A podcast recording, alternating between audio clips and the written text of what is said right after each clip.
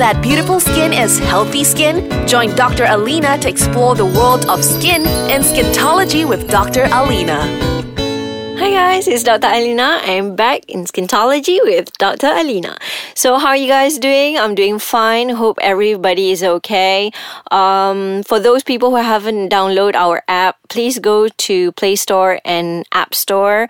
Uh, download our app. That's Ais Kacang, that A-I-S. You can go to our website, that's www.aiskacang.com.my. You can also follow our Instagram, that's aiskacangmy. Like our Facebook, that's Ais Kacang AIS, and our Twitter, Ais Kacang MY. So, yeah, this week we are going to be talking about uneven skin tone. is a very, very popular topic um, among all the beauty bloggers, magazines, and basically all the media has been talking about like, you know, uneven skin tone. So I just want to give you guys just a little bit of input on my understanding of uneven skin tone and how we can actually avoid having uneven skin tone, right? Okay, let's just start. So, first of all, I would like to explain what are pigments because pigments are very important in determining the color of your skin. So, you can either have a lot of pigment or you can have small amount of pigment in your skin and basically if you have a lot of pigment at one area of your face um, it'll make the area much darker than the surrounding skin and that is called hyperpigmentation. If you have lesser and lesser pigment at one area uh, in comparison to uh, the surrounding skin, uh, the affected area with lesser melanin will be called as hypopigmentation. So those, um, you know, some people say like panau, like that, um, vitiligo, all that has the hypopigmentation elements to it. Right. Okay. So why is it important to know um, things about pigments? All right, okay. Pigments itself are called melanin. So the cells producing pigments are called melanocytes. So melanocytes are pigment cells actually. So we can categorize uneven skin tone into a few uh, sections. So the usual suspects are, uh, you know, uneven skin tone around the mouth area, okay around the eyes area. Okay those around the mouth. Usually i have patients who came to me um you know and we did like a facial scan uh, and usually like the area around the the cheek is much more um you know lighter in color uh, in comparison to the area around the mouth. Uh, this is actually pretty normal.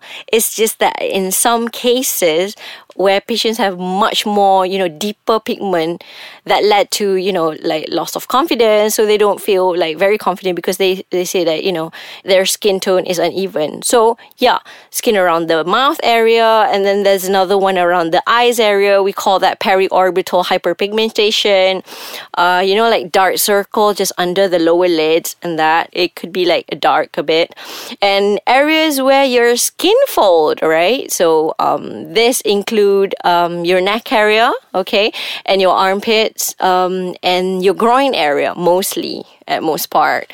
Okay, I will be back after the break, but um, after the break, we'll be talking about how this uneven skin tone happen and what can we do to avoid them. Okay, so see you later. Hi guys, I'm back. So I want to talk about how uneven skin tone happen, right? How do they happen? So first of all, I've actually like categorized this into two something that we can control and something that we cannot control. So, uh, something that we can control, for example, the use of sun protection. So, not enough usage of sun protection can uh, result in uneven skin tone because melanin will be deposited at the areas where um, sun is most exposed. So, those patients, if you see your friends, right, usually they have around the nose area, around the, you know, the cheekbone area, those that have exposure towards, I mean, the sun exposure is much more there. So that's why you have like more pigmentation there. And then on not enough exfoliation is a big factor as well because yeah of course i know like the the anatomical part of our skin i mean you know it is um usually normal that around your mouth area could have uh, some sort of just minimal um, uneven skin tone but then if you do not exfoliate it will after that cause uh, much more um, contrast in terms of color. So yeah, uh, that's the stuff that you know we can control. So exfoliation and sun protection, right? Okay, the stuff that we cannot control, like genetics, for example, those with periorbital um, hyperpigmentation. You know, like when you have your friends, especially from the Indian descendants, if I'm not mistaken, and you know, those with darker skin tone, what they have is they have this like um, darkish um, color around their eyes. So it's not just under the eyes, so it's, it's also around the eyes, like even on the eyelids as well um, those people are like already have genetic disposition of periorbital hyperpigmentation, which is very, very normal. And well, you can actually um, help those people, but it's just up to a certain extent. I mean, they won't totally recover from all that uh, unless you do like a more invasive technique, like you know, uh, inserting fillers, for example. Yeah. And another thing is hormonal. So I'm sure you guys have heard of um, people with very dark armpits, very dark, you know, neck area and groin area. Some of those people have like skin tags on top of the darkness as well. So um, this is what we called as acanthosis nigricans. I know it's a mouthful, but yeah, that's the name of it. Uh, it's usually because of the insulin resistant situation going on uh, in your body, and most of these uh, people uh, tend to develop diabetes at later life. So you guys have to be careful if you have this kind of like features on your body and your skin. And these are the people who have um, quite a little like low self confidence regarding this. But you know what? Not to worry because uh, you can actually reduce the color. I mean, like you can actually lighten a little bit of the color, but it wouldn't go away like totally, right? Okay, so that's how all those happen. So things that you can control, which is uh, the sun protection, you need to wear it, and exfoliation. Uh, maybe there's not enough exfoliation, that's why you have uneven skin tone.